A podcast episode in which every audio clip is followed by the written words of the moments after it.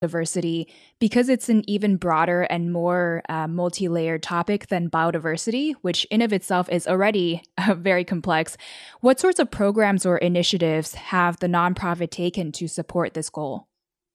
Well we started out uh, early on we've been around for 25 years now and, and uh, again initially we we had stumbled upon this concept, which, uh, as I said earlier on, maybe second nature for uh, indigenous peoples and, and, local communities, but uh, it certainly wasn't within the academic environment. So we started with research to to bring out these uh, these in- interconnections. And we worked on maps, you know, maps of the world showing the, the overlaps between biodiversity and linguistic diversity and, and the, the, uh, the ways in which um,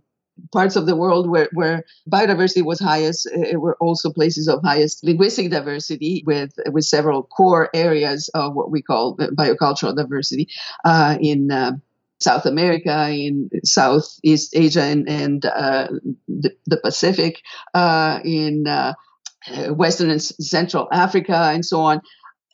that, of course, didn't mean that people and environment were, were not interconnected elsewhere, wherever the humans have lived uh, in close contact with and dependence on the, the local ecosystems. Uh, that, uh, interdependence was uh, was established and uh, is what has allowed both people and biodiversity to to to thrive. Th- then we also wanted to provide evidence that was more than anecdotal as to what was happening with the world uh, linguistic diversity. And uh, so we, we started developing uh, those indicators of the state and trends of the world's languages, which uh, as we touched on early on in this conversation, we, we found unfortunately were uh, downward trends, now luckily countered by uh, all the language revitalization work that's happening around the world.